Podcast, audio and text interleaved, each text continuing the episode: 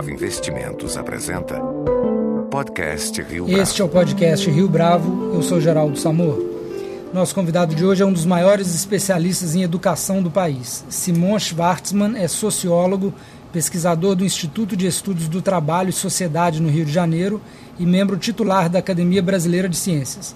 Ele foi presidente do IBGE entre 94 e 98 e depois diretor para o Brasil do American Institutes for Research.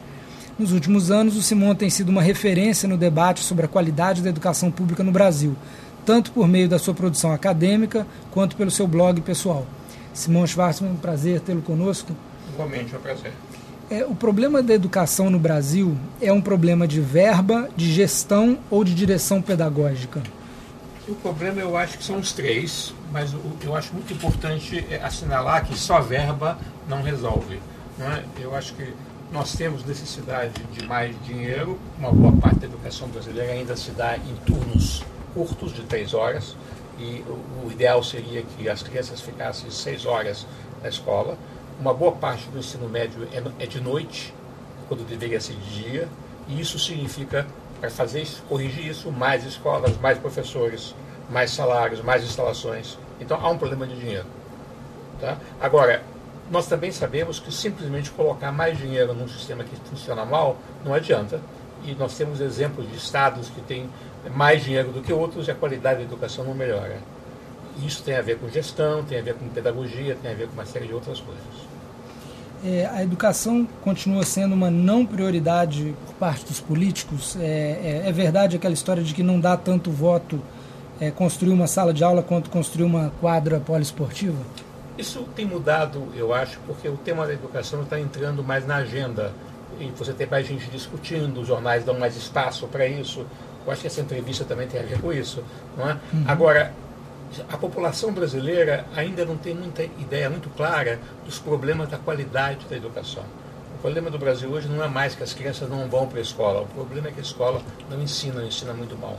A população ainda tem uma percepção que se a criança vai para a escola, então está bem. Mas na verdade a gente sabe que ela vai para a escola, frequentemente ela não aprende.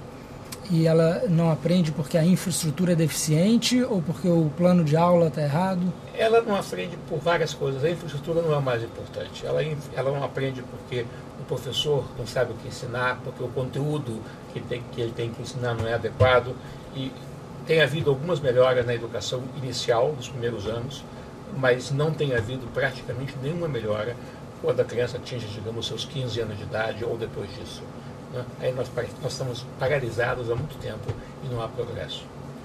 É, pegando aí os governos Fernando Henrique, Lula e Dilma, é, você acha que a educação no Brasil avançou quanto? Olha, o, o, o, no final da década de 90, né, depois do final do governo Fernando Henrique, nós chegamos ao ponto de ter quase totalidade das crianças na escola. Não é? Isso de lá para cá é, não melhorou muito.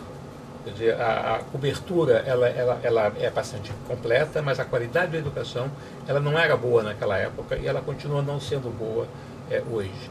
Uma coisa que mudou é que nós temos é, é, melhores indicadores sobre a qualidade da educação, a gente pode saber onde é que estão os problemas. É, houve um aumento nos últimos anos da educação pré-escolar, o que é uma coisa importante, mas existem sérias dúvidas quanto à qualidade dessa educação pré-escolar e nós temos um, um, um, um impasse muito importante, eu acho, na educação média que não está resolvido. Em termos pedagógicos, é, você acha que tem que haver uma, uma direção uh, do Ministério da Educação, quer dizer, uma coisa que tem que vir de Brasília para baixo, dizendo, olha, o currículo está errado, a forma de ensinar está errada. Isso é uma coisa que vem de cima ou isso é uma coisa que, como a gente está falando de ensino básico, pode nascer no âmbito das prefeituras? Olha, hoje em dia existe um consenso, eu acho, crescente entre os especialistas, que você precisa de ter um currículo mínimo, ou um currículo, nos Estados Unidos chama-se um core curriculum, um currículo central, que toda a população deveria saber. Isso eu acho que não tem que haver muita concessão, não tem muita variedade. No Brasil, no Rio Grande do Sul, no Paraná, na Bahia, em Pernambuco, todo mundo tem que saber ler, tem que saber escrever, tem que ter conhecimentos fundamentais sobre a história do Brasil. Enfim, existe um, um, um núcleo básico de, de, formação que a população toda tem que ter. Isso nós não temos ainda. A gente não tem isso escrito numa portaria não temos do, isso, do Ministério? Temos, o Ministério tem o que eles chamam de orientações curriculares, são coisas muito vagas, mas nós não temos ainda uma coisa mais, mais bem definida, mais amarrada, que é, diga qual é esse conteúdo que todo mundo tem que saber. Existe uma tendência no Brasil para pedir que a escola faça um número muito grande de coisas, né, e ela acaba não conseguindo fazer porque existe demais, quando o importante seria você centrar é, naquilo que é fundamental. Existe uma diferença muito grande também nessa discussão em relação à educação dos primeiros anos e dos anos mais avançados. Porque no início, né, digamos, digamos assim, até 15 anos de idade, né, o tipo de educação que todo mundo tem que ter basicamente é o mesmo. A partir dos 15 anos de idade não deveria ser mesmo. Você começa a ter diferenças. Diferenças de interesse, diferenças de motivação, diferenças é, de capacidade adquirida até aí. Né? E no mundo inteiro, nessa idade mais ou menos, alguns países um pouco mais, alguns países um pouco antes, começa a haver opções, diversificação. Alguns vão para o ensino mais profissional, mais prático, outros vão para o ensino mais teórico, alguns se preparam para a universidade, outros se preparam para outras coisas. O Brasil não tem isso. O sistema brasileiro ele exige que todo mundo estude o mesmo currículo, sobrecarregado, pesado e dado de maneira muito tradicional e mal feita no ensino médio. No ensino médio, que é a partir então, dos 15 anos. Eu né? acho que o ensino médio hoje em dia no Brasil ele é um gargalo muito importante, porque bem ou mal as crianças estão terminando o ensino fundamental de 8 a 9 anos. Mas quando elas chegam no ensino médio, é, ou elas abandonam no meio do caminho, ou mesmo quando não abandonam, dificilmente aproveitam aquilo que está ali. Então, só para rever, é, no ensino fundamental, você acha que falta um, um, uma diretriz mais clara de Brasília? Não é nenhuma não, diretriz. Não, algum... de Brasília. Uhum. Eu acho que o país tem que ter um consenso. Isso tem que ser construído com a participação dos estados, com a participação do governo federal, que tem um papel de coordenação muito importante. Não é uma construção que tem que ser feita. Não é uma imposição que vem de cima. Uhum. Né? Mas você não pode simplesmente deixar que cada municipalidade, cada estado, cada escola resolva o que o aluno vai aprender porque aí frequentemente eles aprendem muito pouco e não aprendem o que devem. Mas você fala desse currículo mínimo básico para o ensino fundamental. Para o ensino fundamental. E aí quando a gente chega no ensino médio... Eu acho que no ensino médio o problema é diferente. No ensino médio tem que ter diversificação. Uhum. A diversificação ela tem, tem que estar mais tanto quanto possível de você reforçar, reforçar aquilo que é central. E o central continua sendo é, o, o, pleno domínio da língua, né? continua sendo o, o conceito básico de matemática e hoje em dia cada vez mais o uso de uma língua estrangeira, se possível inglês, né? e a habilidade de mexer com as novas tecnologias, com computação, etc. Esses são os instrumentos com os quais você atua em todas as áreas. Então você não, não pode abandonar essas coisas. Vai fazer com que todo mundo estude física, química, biologia, sociologia, história, é, português, matemática tal como é dado, e se preparar para o Enem, né, que acaba virando uma, uma espécie de, de, de de, de funil onde todo mundo tem que bater ali, né, e todo o ensino secundário amarrado nesse funil, eu acho que é uma deformação muito grande. É, ter um filho com um diploma é ainda uma aspiração básica da maioria das famílias, né? dizer meu filho Isso. fez faculdade. Uh, o brasileiro médio tem vergonha do ensino técnico? Existe um preconceito contra o ensino técnico, é, em parte também porque nós não temos uma boa tradição de ensino técnico. O ensino técnico que houve no Brasil costumava ser um ensino, em grande parte, era muito, muito pobre, muito pouco, muito pouco, pouco conteúdo, né? e, e, não dá um, um, um, uma titulação que é muito valorizada no mercado de trabalho. Mas isso tem mudado muito. E também depende de que ensino técnico. Dizer, hoje em dia, um bom ensino técnico, por exemplo, numa faculdade de tecnologia da, da, da Paula Souza, que é o sistema paulista de ensino profissional, ela vale mais no mercado de trabalho do que um diploma de nível superior numa dessas áreas que não é muito disputada. Hoje em dia, a quantidade de gente se forma em administração, em direito, em faculdades que não são muito boas. Essa, é, um bom ensino técnico, hoje em dia, dá melhor posição no mercado de trabalho do que o ensino superior, que não é dos melhores. Falando em ensino superior, é, você acha que o investimento que o Estado brasileiro faz na universidade pública ele acaba sendo concentrador de renda? Porque você tem uma seleção de aquela classe média que pôde se preparar melhor, entra na universidade pública? É, eu acho que tem um pouco disso, quer dizer, mas o, o, o, a verdade também é que na medida que o ensino superior se amplia, né, ele vai é, é, dando mais oportunidades. Hoje em dia nós temos algo com 7 milhões de pessoas no ensino superior, na maior parte do setor privado, não público. Mas, pelo caso, no ano passado, há pouco tempo atrás, nós tínhamos 2 milhões ou 3 milhões. Então, você tem mais gente tendo mais oportunidade de acesso. A gente foi de 2 a 3 para 7 em uma década? É mais ou menos. Eu não tenho dado de cabeça, mas tem um crescimento muito grande. Uhum. Né? Então, agora, o, o, o, gasto, o gasto do setor, do, do, governo brasileiro com o setor público é muito alto por estudante. Né? O custo por estudante é muito alto, porque o ensino público é todo da base de professores de tempo integral, né? e que supostamente deviam fazer pesquisa, mas a grande maioria não faz. Né? Então, eu, eu, acho que, eu acho que seria possível, com esse mesmo dinheiro, fazer um sistema que poderia ser muito mais eficiente. A outra coisa que eu acho que é uma aberração é o Brasil não cobrar a anuidade dos alunos no ensino superior público que podem pagar.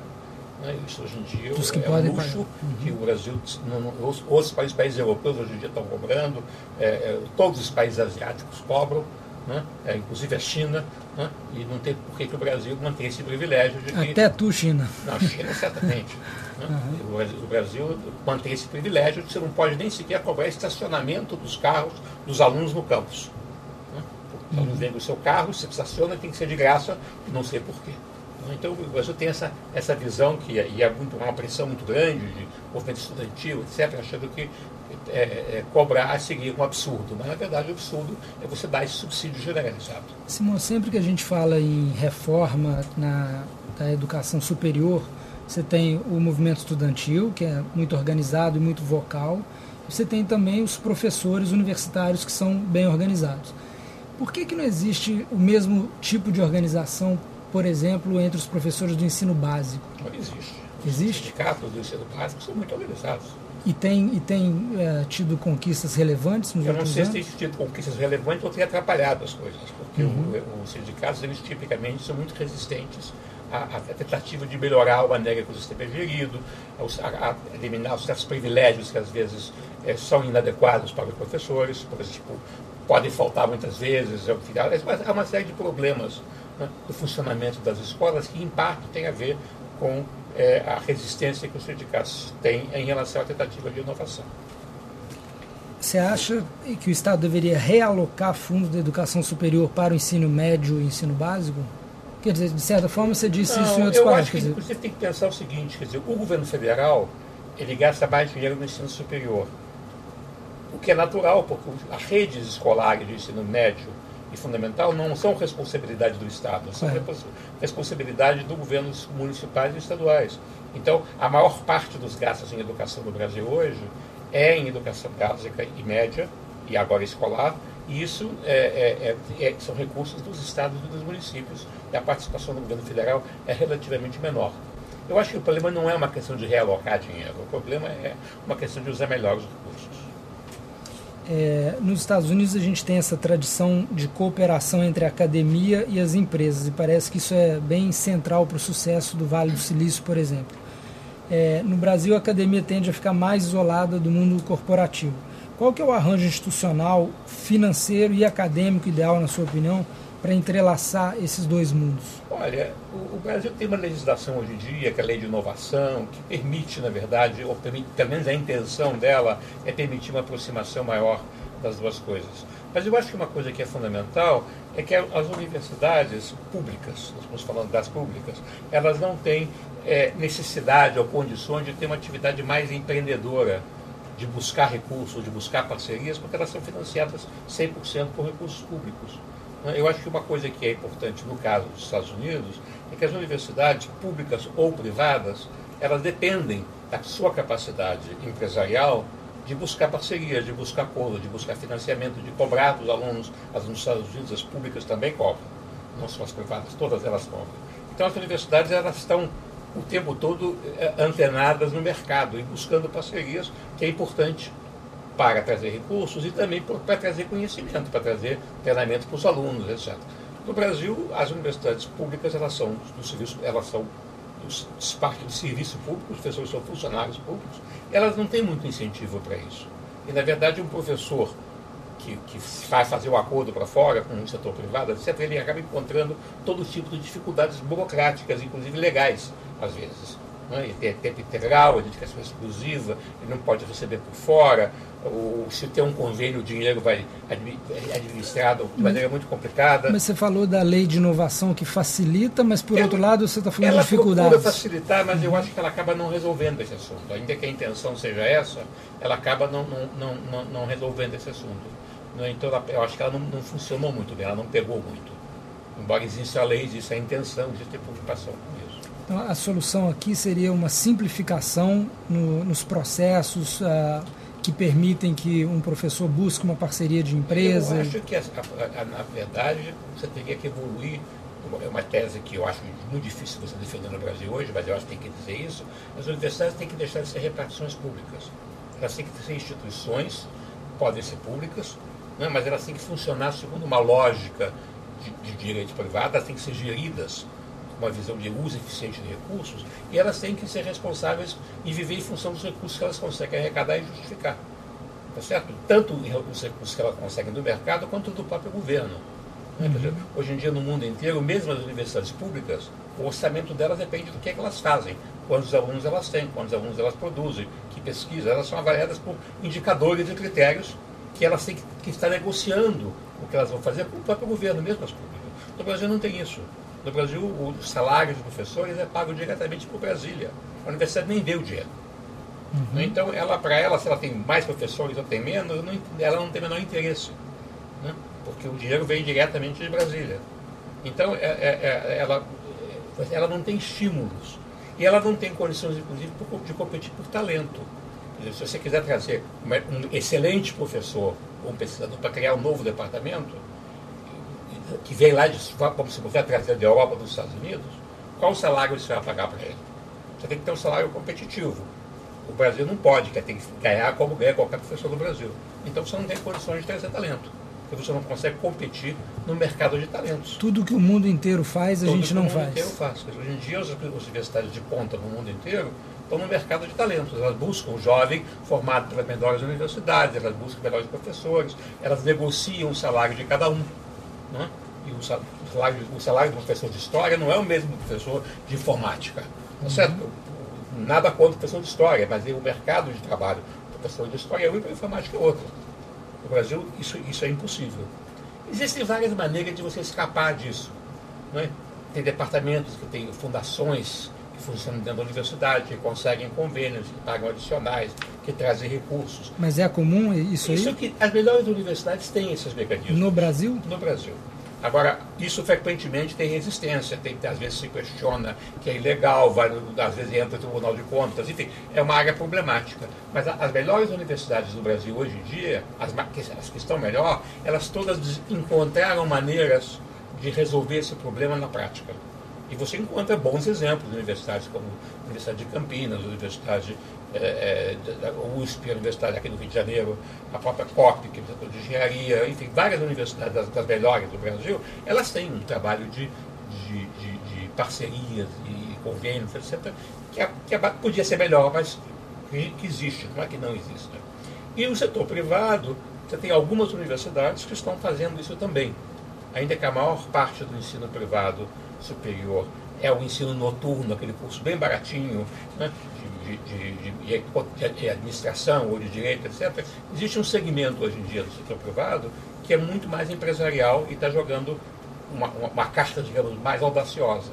Um exemplo, por exemplo, é a PUC do Rio Grande do Sul, que ela instalou um enorme parque tecnológico ao lado da, da universidade e tem uma relação muito forte com o setor empresarial.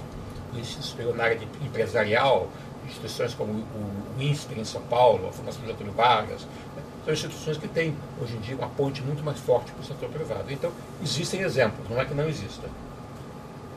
Você acha que o fato de você ter, é, você citou aí o exemplo da FGV, da PUC, o fato de essas empresas, dessas universidades estarem fazendo ponte com as empresas e com o mercado, vai fazer com que, com o tempo, elas, é, algumas já são, mas se tornem efetivamente as referências no ensino superior em detrimento das universidades públicas que vão ficar para trás? Eu acho que você corre esse risco. Isso já aconteceu no Brasil com o ensino médio. Não é? Antigamente, no ensino médio, as boas escolas eram as escolas públicas. Pedro II no Rio de Janeiro, né? enfim, São escolas públicas do setor privado, tinha um nicho que eram as escolas religiosas, mas era pequeno. Hoje, com a massificação do ensino médio, essas escolas antigas perderam prestígio e hoje em dia essa classe média manda os filhos para as escolas privadas. No ensino superior já está acontecendo um pouco isso. Quer dizer, hoje em dia, os melhores cursos de economia são da Fundação Getúlio Vargas, da PUC do Rio de Janeiro, né? é, e não é mais das universidades públicas. Elas já perderam, né? porque nessa área do de economia elas já perderam. Na área da administração, em boa parte, já perderam também. Né? Não perderam ainda em área de investimentos muito pesados das ciências naturais, porque aí o setor privado não entra, é muito caro, equipamentos, investimentos, etc. Então o setor privado não entrou ainda. Então o setor público ainda é predominante. Mas é interessante você falar da, de como o ensino médio de melhor qualidade era o público e depois ficou privado. Isso. Mas o que, que aconteceu exatamente ali? Foi é, a sala ficou com uma superpopulação, o eu professor acho, começou a ganhar pouco? Que, é, eu acho que aconteceu foi que o sistema massificou. Entrou muita gente, é, e entrou gente que não tinha a educação que tinha anteriormente. Quem ia para uma escola pública, né, no ensino médio, eram filhos da classe média, de famílias mais educadas. Pouca uhum. gente conseguia entrar, a maior parte da população não chegava lá. Uhum. Hoje em dia, você tem milhões e milhões de pessoas que vão para o ensino médio. Uhum. A maior parte dessas pessoas, as famílias, os pais nunca estudaram, às vezes. Uhum. Então você tem uma população muito mais difícil, uma população mais pobre. Você, isso em cima de um, de um, do ensino médio, onde os melhores professores, naquela época, uh, o, o, professor catedrático do Pedro II era um professor importante na época. Hoje em uhum. dia, esse, essa pessoa está na universidade. Uhum. Né? As pessoas mais bem formadas, com mais talento, elas hoje em dia não querem dar aula no ensino médio, elas estão dando aula ou no setor das universidades ou estão no setor privado. Uhum. Então, há um problema de recrutamento. Né? O professor atual ele, ele não tem a mesma qualidade de formação que tinha o professor antigamente, e ele tem que lidar com um público muito mais difícil, uhum. em muito maior quantidade. Né? Não sei se tem mais ou menos dinheiro por aluno, pode ser que tenha menos por aluno, não sei, eu acho que talvez não. Mas o problema basicamente não é um problema só de dinheiro. Né? O sistema cresceu muito e, e, de alguma maneira, um pouco está acontecendo isso no setor do ensino superior também, porque o, o governo Lula, inclusive, fez um esforço muito grande de aumentar o tamanho do setor do ensino público universitário. Né? Muito, tentou fazer um aumento muito rapidamente, política de cotas, ação afirmativa, etc, etc. As universidades tiveram que crescer e se expandir muito rapidamente para atender uma população que elas não estavam acostumadas a atender. Né? E isso sem, sem ter os meios adequados de a flexibilidade para poder tomar decisões, fazer escolhas, estabelecer prioridades, sem ter a agilidade de uma organização que precisa se adaptar a um ambiente que mudou muito radicalmente. Então, você tem problemas de todo tipo que se refletem em greves de professores, greves de alunos, os alunos ficam desinteressados, aí brigam a reitoria, ocupam a reitoria. Isso cria um clima de desgaste. Né? E muitos alunos que podem dizem, eu não quero isso, eu vou para uma escola privada, eu pago lá meu dinheiro todo mês, e ali eu sei que ninguém vai me amolar, eu vou poder estudar. Então você já tem, começa a ter um deslocamento de uma certa parte da população para o setor privado. E hoje em dia, se você olhar o perfil do aluno do setor, do setor privado e o perfil do aluno do setor público, é muito parecido. Uhum. Você já tem todo um segmento de, de, de gente que poderia estar na, na, universidade privada, pública, e agora já não quer mais, quer estar, quer estar na privada. Simão, existem exemplos bem sucedidos de gestão na educação no nível municipal, no ensino básico? Olha, existem tentativas. Eu acho que quando você olha é, os resultados dessas avaliações, de repente aparece assim um município no interior do Ceará, que de repente tem uns resultados maravilhosos e você não sabe por quê. Não, tem que ir lá ver o que, que é. Então tem exemplos desse tipo. E, desculpe, quando vai lá ver o que, que é, tem a ver com o quê? Tem a ver com, tem a ver com algumas coisas. Uma das coisas é a coisa do feijão com arroz. O professor chega na hora, não, não falta, o diretor está olhando se o programa está sendo dado de maneira adequada, eh, se o aluno não, vai, não chega na escola, alguém vai na casa dele saber o que aconteceu com ele. Tá certo? Você tem um, um, um envolvimento da comunidade, começando pela liderança, que é fundamental da escola, para saber o que está acontecendo com, com, com, com, o aluno e o dia a dia da escola. Tem a ver também com a questão da alfabetização. Tem uma, tem uma discussão pedagógica complicada sobre como é que você alfabetiza o aluno e hoje em dia é muito claro que a maneira tradicional de alfabetizar é a que funciona, em que você bota o aluno, tem que aprender o beabá, Ele tem que é, sistematicamente trabalhar sobre isso, até que em um ano ele não precisa mais pensar nisso, porque ele já automatizou aquilo. No Brasil é, predomina uma, ainda uma, uma, uma visão contrária, isso é forçar a criança, que isso é uma coisa absurda, que a criança tem que aprender o método chamado completo, é, o que ele chama compreensivo, ele tem que entender o construtivo, ele tem que aprender na prática, ou tem que aprender, enfim, de uma outra maneira. E esses métodos que são muito supostamente modernos, eles funcionam muito bem para a classe média, onde as crianças, na verdade, aprendem a escrever em casa, já chegam na escola alfabetizadas. Uhum. Mas as crianças que, têm, que não sabem, que chegam na escola sem saber ler e escrever, de uma família que não é muito educada, elas frequentemente continuam analfabetas. Uhum. E passam anos e elas nunca dominam plenamente o, o, a, língua, a, a, linguagem escrita e a leitura. Então, a questão do método na, na inicial na alfabetização é muito importante.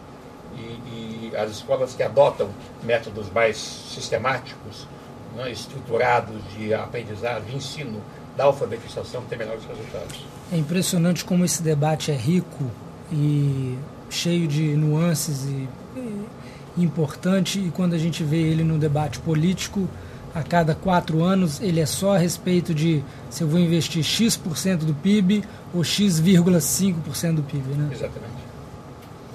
É, se o próximo governo adotar apenas uma medida é, importante no campo da educação, o que, que você acha que deveria ser essa medida?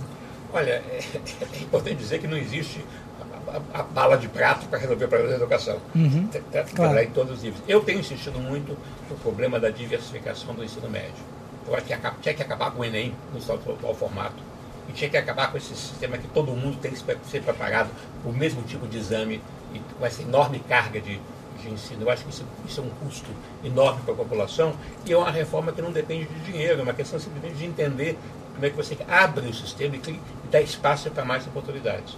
Eu Mas, acho Simão, eu... só uma coisa, na prática, ao fazer essa mudança na direção que você está propondo, ao entrar no ensino médio, ah, o jovem escolheria eu quero seguir o rumo técnico ou eu quero seguir o rumo universitário? Eu acho que essa é uma escolha, e se ele escolher o ensino universitário, ele também tem que escolher. Quando eu fiz o ensino médio, há muitos anos atrás, você escolhia o clássico ou o científico. Tá certo? Então, se você quisesse fazer engenharia, você só fazia o clássico, você tinha mais é, matemática, etc. Se você quisesse fazer literatura, direito, você fazia o ensino médio clássico, você aprendia latim. Tá certo? Já, era, já havia isso, isso acabou. Uhum. Tá certo? Você, hoje em dia, você pode. No mundo inteiro é assim. Quer dizer, na Inglaterra, o aluno ao entrar no ensino médio, ele se prepara em três temas, escolhe três coisas. E durante dois, três anos ele se prepara aprofundando, estudando, fazendo pesquisas, escrevendo, para um exame naquelas três áreas. Mas, é, e, essa... e, se ele não for para esse, esse, caminho acadêmico, uhum. ou porque ele não escolheu, ou porque ele não teve condições, porque ele não, tem, não chegou ali com conhecimento adequado, ele tem uma oferta de coisas mais aplicadas, onde ele pode aprender um ofício, aprender uma, uma, um trabalho que pode ser valorizado no mercado de trabalho, mas não é, não é a formação que vai para uma universidade. E ele pode ter um curso até superior de tipo técnico, mais aplicado, ele pode avançar no ensino técnico. Ele não tem que ficar parado e fazer um cursinho qualquer e ficar parado.